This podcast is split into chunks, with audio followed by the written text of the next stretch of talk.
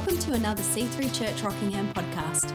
For more information about C3 Rockingham, please visit www.c3r.org.au. How many got their Bibles? Bible, iPhone, iPad, smartphone, whatever you got, hold it up, hold it up, hold it up. Wave it around. Make the devil mad. I want you to find Second Kings with me. I'm, I'm going to read out, if you want to put, if, if we got uh, time, you can put it up to Second Kings chapter 13, New King James. Get a room here. Second Kings chapter 13. I'm going to read a couple of verses. Now, right before I read it, let me just preface my remarks. Because what we're about to read happened historically. Everything in the Bible happened. Everything in the Bible is an historical account of something that actually took place. However, everything in the Bible not only happened, everything in the Bible is happening. And if I just see it historically as something that happened, it will never release its power and its wisdom into my life. But when I make that bridge, that connection, and recognize this actually happened, it's an historical account, but it's happening. Then all of a sudden, what happened can happen again. It personalizes. I see myself in the story. And it's when I see myself in the story that the story then comes alive in me.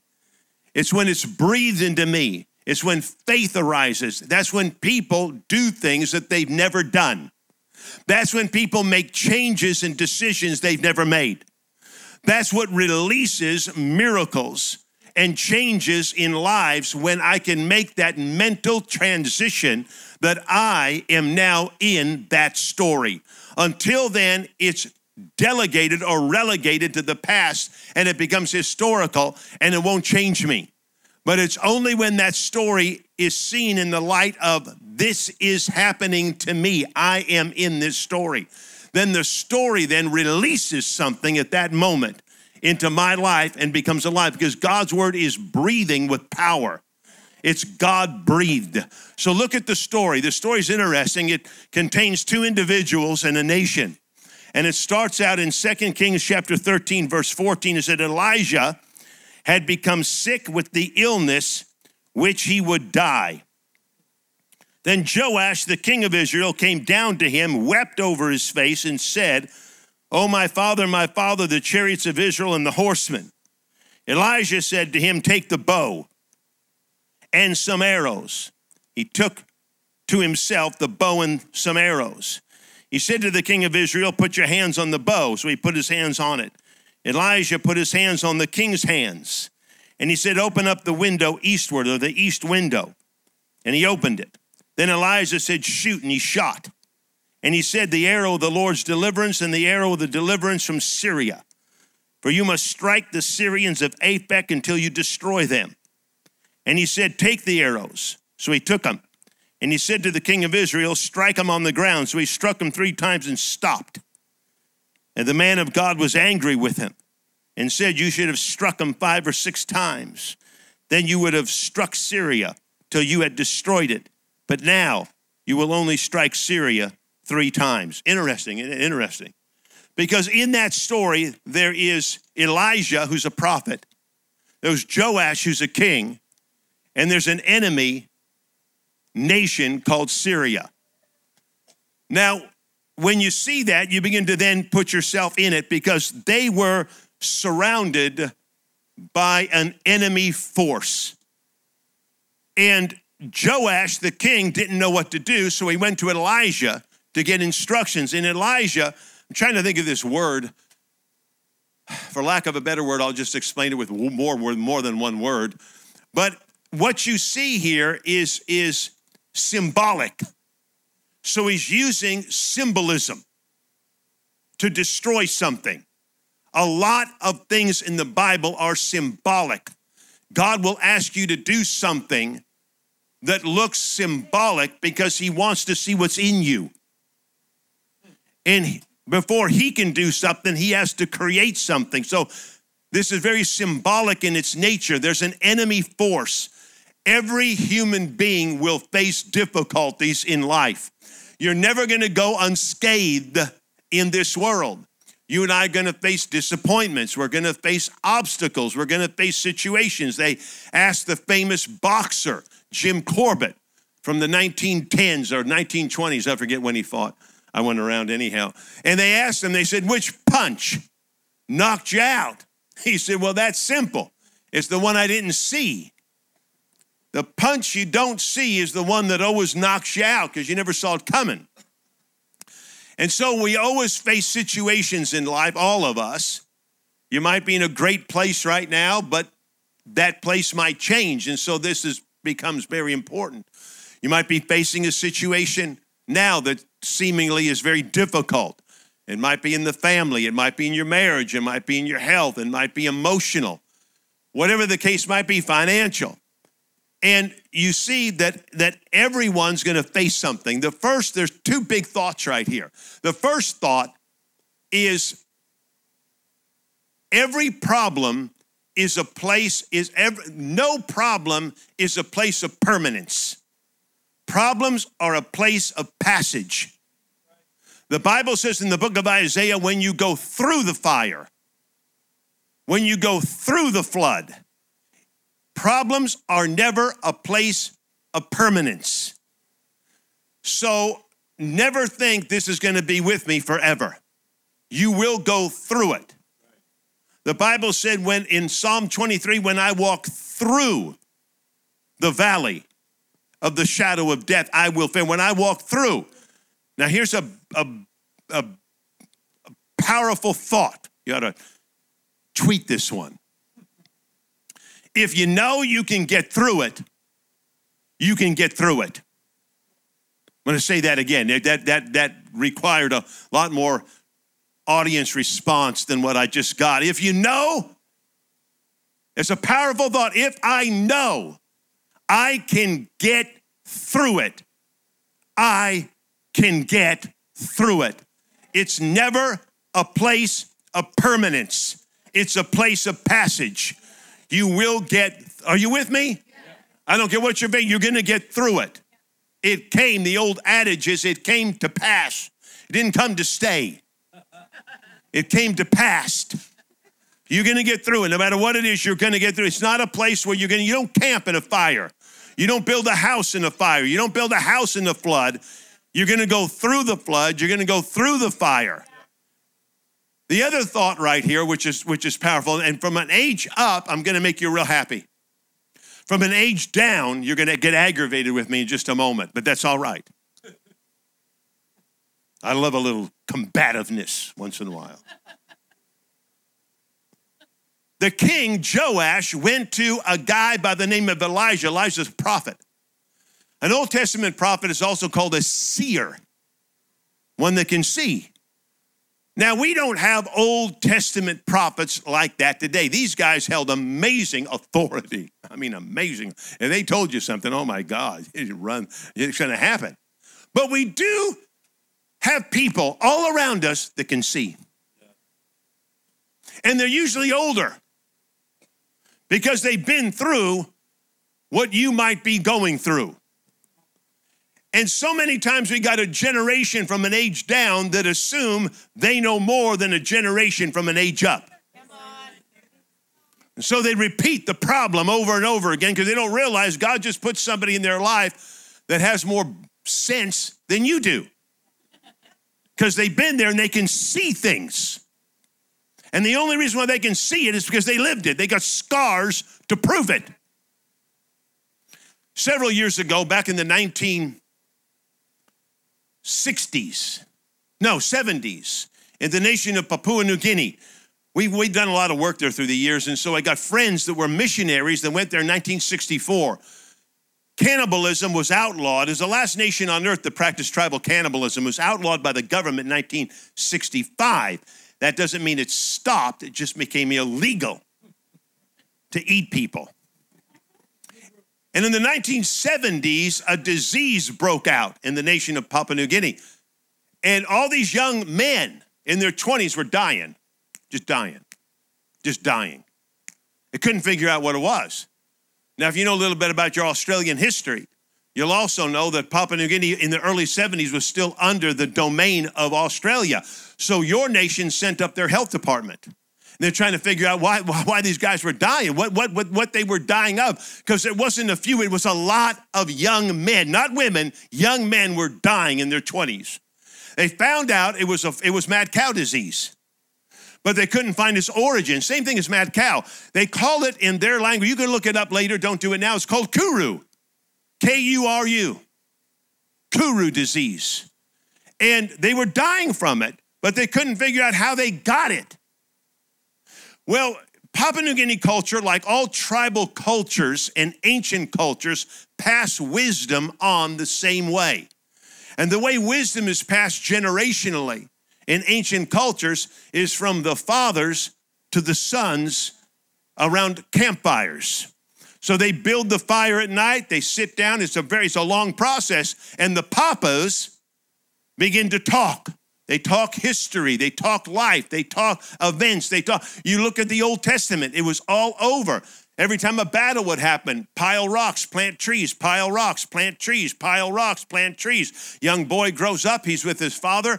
Well, how come those rocks are there? Let me tell you about the battle. Let me tell you what happened. And history was passed, and then the lessons or the wisdom of history was passed through the story. That's all ancient cultures still do that. And so in that nation, that what was happening until these young guys begin to think there's got to be a faster way. I mean, it's taken a long time. We got to wait for the next campfire. Now, remember that Joash was the king, but even as a king, he had the need to go to the prophet to find out what to do to get out of this dilemma. He didn't try to do it himself. He had to go to somebody that had eyes to see. So this young generation in Papua New Guinea, they begin to think, wait, I mean, this is a this is a long process. There's got to be a faster way. So when a papa would die, they opened up their heads and they ate their brains. Because in the simplicity of their culture, they assumed that if we just eat the brain, we get the wisdom. And it created disease called kuru and they started dying. Today we don't do that. Today we have Google. So today, the under 35 year olds, I might be exaggerating on that, maybe it's under 30 year olds, assume that what you read is as valid as what I lived. And don't ever assume that what you read, which is a trademark of the next generation, what do they call that next generation now? Millennials. I run into this. What you read, I could give a flip what you read. And don't ever think that what you read is as valid as what somebody had to live. And somebody had to go through. Just because you read about having a baby don't mean you know anything about it. Just because you read about marriage doesn't mean you know anything about it. Just because you read about starting a business doesn't mean you know anything about it. Just because you read about life doesn't mean you know anything about it. And so never think you can take a shortcut where wisdom is concerned because you and I, in a time of difficulty, need somebody that had the ability to see where we are and take their counsel because they'll get you out of that situation. I told you I'd make some of you happy. I know who's clapping. I know what age group just clapped at. But it's true. All Google is is a bunch of information. But a parent, somebody older, it's not information. When I call up Wayne Myers, who's 90, I told you about him this morning. If you were here, if you weren't here, get the message. Who turns 98 this year. I don't talk when I call him up. I don't talk. What do I have to say to him? What wisdom do I have to impart to a man that raised the money to build 6,000 churches in Mexico? What can I tell him who's been married to the same woman for 75 years? What can I tell the man that rode mules through the highlands, through the mountains of Mexico to the Indians and suffered and went through all the things. What can I tell a man that gave away 125 cars to Mexican pastors and gave the refrigerator out of his own home when Martha, his wife, came home? There was nothing there. That has spent his entire life giving hundreds and ten, well, probably tens of millions of dollars away. What can I tell him? Can I tell him how to have a good marriage? No. Can I tell him how to have faith? No. Can I give him any any amount of wisdom? Absolutely not. So I shut up. And he can say whatever he wants as long as he wants. And he can run the table because that man has wisdom. Are you with me? So don't ever assume that you know something when you don't know it. But go to somebody that does. That's what this story initiates within us. The second big thought in this story that I love. I got you happy on that one. Remember Kuru, K U R U. The second one is in verse 15. And the first thing Elijah, Elijah tells the king, he said, Take the bow. Now, what good's a bow and some arrows against a, a, a military force? It's symbolic. Take the bow. I'm going to say several. I'm going to say several more times. I'm going to say several more times. I like hearing myself say it anyways. I'm going to keep on saying it. Take the bow.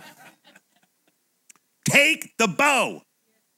What good is a bow and some arrows? There's an enemy out there. You want me to take a bow? What am I going to? Shoot some of them?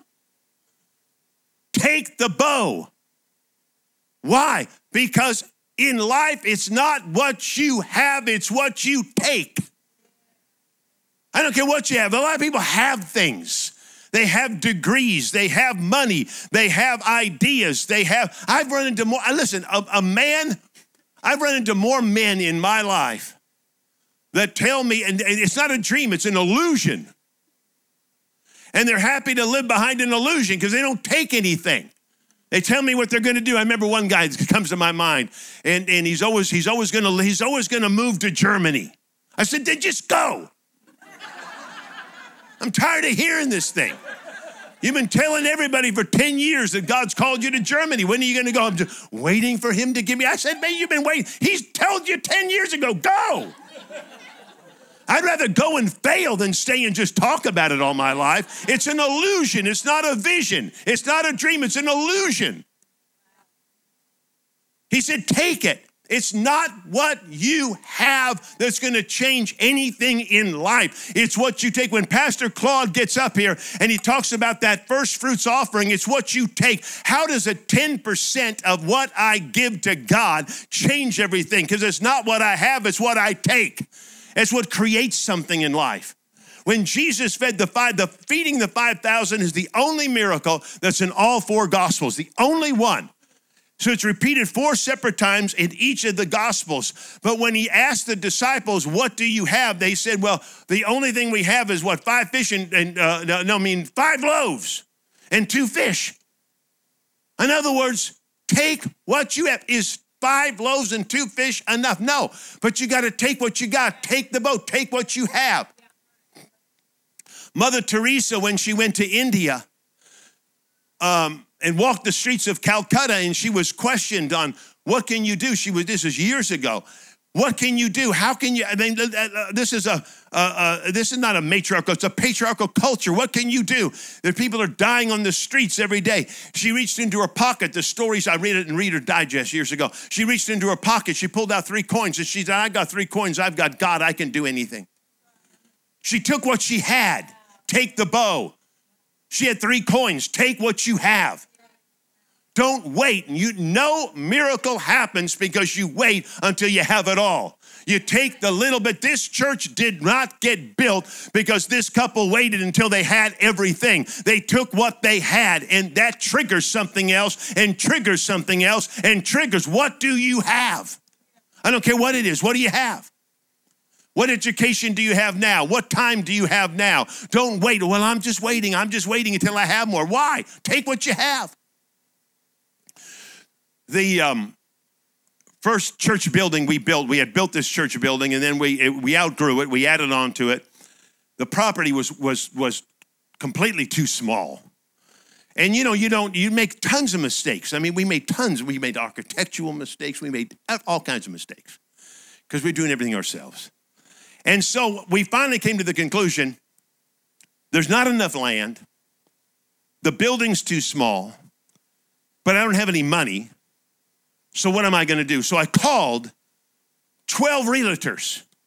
I don't encourage anybody to do this. In fact, I said this one time. I made realtor. Uh, they made a mad at me. Oh, you shouldn't do this. Unethical. I don't care. I called 12 of them because nobody bit.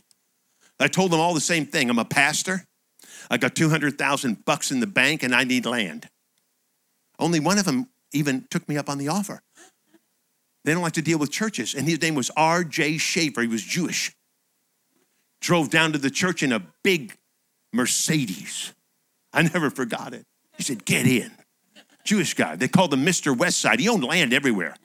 He's driving me in this Mercedes. I'm in my, I forget, I'm trying to think how old I was, probably latter 20s, maybe 30. He's driving me all around and, and he's pointing all this land. He's like, I own that. Buy that one from me. I said, no, I don't want that one. Took me up on a hill that overlooked the city, and he said, This would be a, I think, I think, I think you need to buy this. I said, I don't want it. Drove me down. This is in Albuquerque, New Mexico on old US 66, the most iconic highway in America.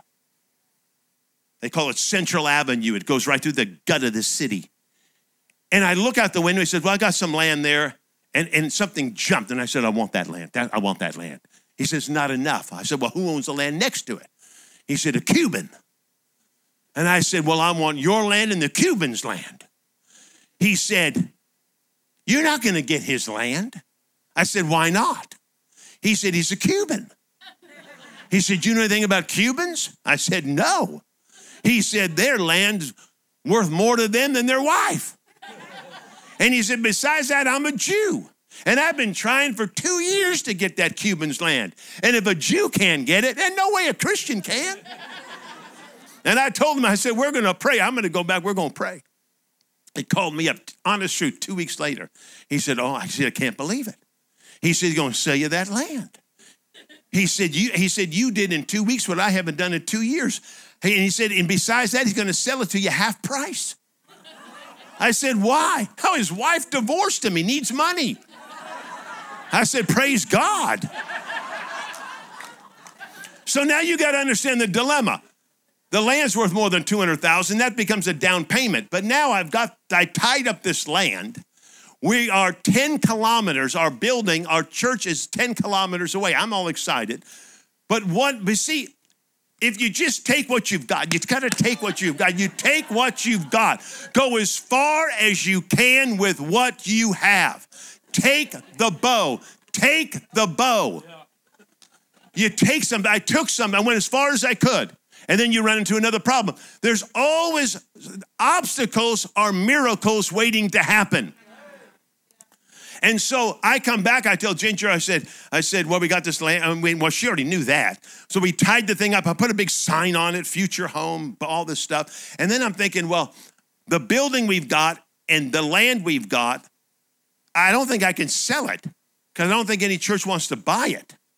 And so, so, so then I'm trying to figure out how we don't have any more money. So what am I going to do? And somebody, I don't know who it was at this stage, somebody said, why don't you move the building? I said, What? Yeah, take your existing building, pick it up, and move it. I said, You can't do that. Yeah, call this guy. So he gave me a business card. The guy's name was Ted Waterman. He's a short, muscular guy. He came serious. He comes down as a calculator, comes into the existing church, and he starts walking and he was serious. And I was joking with him. I thought it was a joke. I said, You think you can move this? And, he, and he's going, he's punching the calculator. Looking at the thing, he said, Yeah, yeah. I said, You really think you can actually like pick the building up? Yeah. like at one time? Uh huh. How much? So I won't get into the details. But it was a lot cheaper than trying to build. So I tell Ginger, I said, we're going to pick the whole building up. Go move this thing. She said, how long is that going to take? I don't know, maybe, you know, eight, nine months. Where are we going to meet? So I haven't thought of that. I said, well, I'll get a tent, a big tent, stick it on the property. She said, it's, it's, we're going into winter. It snows. I said, we'll just get big blowers. She said, how about toilets? I'll put chemical toilet. I don't know. She said, we can't do it. We'll lose everybody. So then I thought, well, I didn't know what to do. What I didn't realize in back of the land that we had just bought was a big warehouse. I didn't even look. So I saw the thing. I went and I talked to the guy that owned it and I said, Can I rent this thing? He said, Yeah. I said, Is it empty? He said, The whole thing's empty. How much you want? And I wanted a lot. So I took the whole thing and, he, and I'm cheap. And it had a giant parking lot, held about 500 cars. So we, and it was right behind the building. Then I created another problem. Because I, I can get that and we can move in there, but it takes nine months to prep this building. So they prepped the thing. Now, this is an honest truth. I got pictures to prove this. Took nine months. They picked the entire church up, one piece. It took a day and three quarters to go 10 kilometers. The state had to sign off on it, and they never read how big the building was, and they signed it, which meant they were completely financial responsible to change, to move all the telephone lines, take out all the stoplights, shut down the right. We had a 100 foot, a 33 meter right of way. They had to shut the whole thing down for a day and three quarters. The media came out, they filmed it. People set up their little chairs, their lawn chairs, watching the thing go by. And I said, and, and, we were on the news, we were on the five o'clock news, six o'clock news, 10 o'clock news. The church had loved their building so much they took it with them. All of that happened because we took something. What do you have? Take it no matter what it looks like, no matter how insignificant it might do in your mind, God wants, He said, take the bow. The, the third, the, after that, after that, he comes down to verse 17, and it's interesting. It's interesting because as soon as Elijah or Joash took the bow, Elijah put his hands on his hands because what you take, God takes. Soon as he put his hands on it, the prophet's hands went over him. As soon as he grabbed the arrow, the prophet came around and put his hands on his hands. When you take something, God puts his hands on your hands. He's waiting for you to take it. It's very symbolic. He's waiting for you to take it. He wants to see what's in you. And then he said, Open up the window and shoot the arrow. There's always, in any situation of life, an open window. Never look down always look up. There's always an open window. There'll be voices that'll scream at you in times of your life that'll tell you it's over with, that'll tell you it's not going to work. The devil is the master of the elimination of hope for your future. But I'm here to tell you there's oh, always, the Bible said in Song of Solomon, one of the most powerful scriptures I've ever read. It says, The time of the singing of the birds will return. It says the storm birds sing when the storm passes. The time of the singing of the birds will return. I've told this story numerous times, and I'm sure if I've ever told it here, it took me a long time to ever tell it because I was embarrassed to tell it. And I finally got over that because there's a stigma in Christianity, in ministry, when you get honest. In 1996, I went through probably the worst state of clinical depression of my life. I never had had it before. It hit me. I would lie. If you talk about being blindsided, I was totally blindsided. You can look back at 2020 vision, you know, you can look back and you can see how it happened. But when you're in the midst of it, you can't even see that. You see it later, which won't do you any good because it's over with.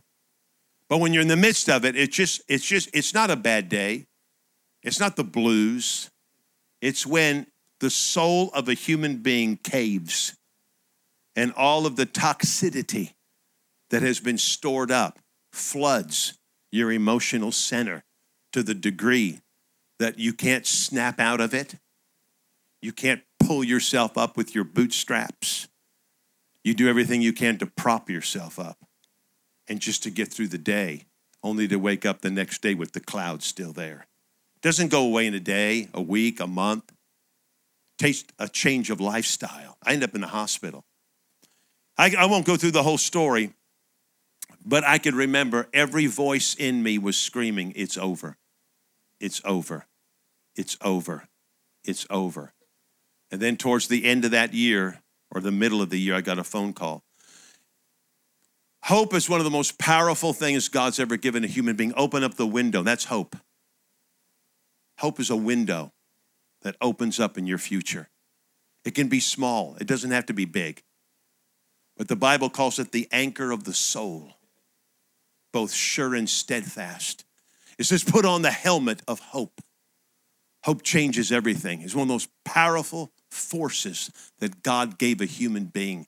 And God is the author of hope. He never leave. To say that something is hopeless is to say that God's helpless.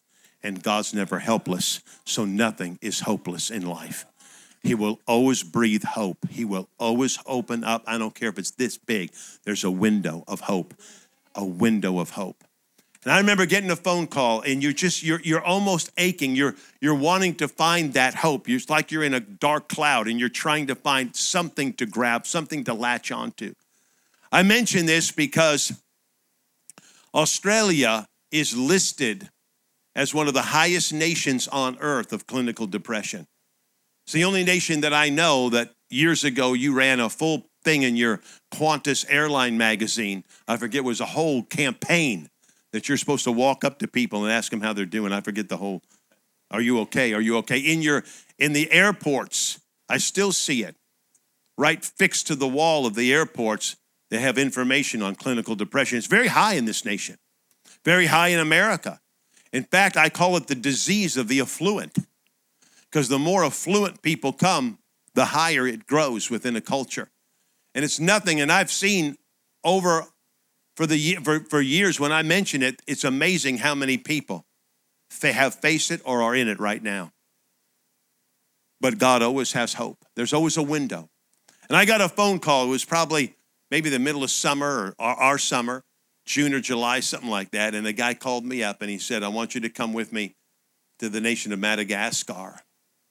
We're going to do this big crusade. We're going to do a pastor's conference. I want you to do the pastor's conference. Help me out in this crusade. And everything in me, I was struggling to say yes. I wanted to say yes, but in me, because I couldn't see myself in that position again. But I just said, I'll do it. Take the arrow, open up the window. But when that window opened, he said, shoot the arrow. You got to go through it. You got to latch onto it. No matter what it is, go through it. Hang on to it. And I remember going, it was one of the most amazing things I've ever been involved in. It was on a Sunday, and he asked me to give the response, the altar call. We had 190,000 people, approximate, in this giant arena, outside arena, concrete bleachers in a circular form. I got photos of this thing. We had 100,000 people that gave their life to Christ. I was crying. And I looked, I said, Devil, look at it. You said it'd never happen again. There's always an open window. And then he ends, and I love the way he ends. He said, Take the arrows, strike them on the ground. It's an odd ending because Joash hit the arrow. He never told him how many times it hit him. He hit him three times and stopped. And Elijah said, Why? How come you stopped? How come you stopped? Why didn't you keep hitting him? And I'm here to tell you tonight that God's given you arrows. Those arrows are prayer, those arrows are a dream. See, a lot of times we start out the year and we strike our arrows. We're all gung ho. I got a dream. I'm going to do this for God. I'm going to do that. We're hitting the arrow, and then February, March come, and we've already given up on our arrows. Time to strike them again. Strike the arrow of prayer. Strike the arrow of vision. Strike the arrow for your family. Strike their demand things. The reason why there's so little life that flows in most Christians, Jesus said, I've come that you might have life and have it abundantly. Life is energy. Life is vitality. Life is authority. Life is power. Life has, it, it contains all those things. And the average believer today has almost no life flowing through them because there's no demand on the life of God inside of them. A car in the garage needs no petrol because it's not going anywhere. There's no demand on that thing. But when there's a demand on it, then it requires something. And when I make a demand on my life, you I mark it down. Life will start to come up. Life will start to spring up. Make a demand. It's like the physical body. If I don't make a demand on my body, no life no strength comes into it.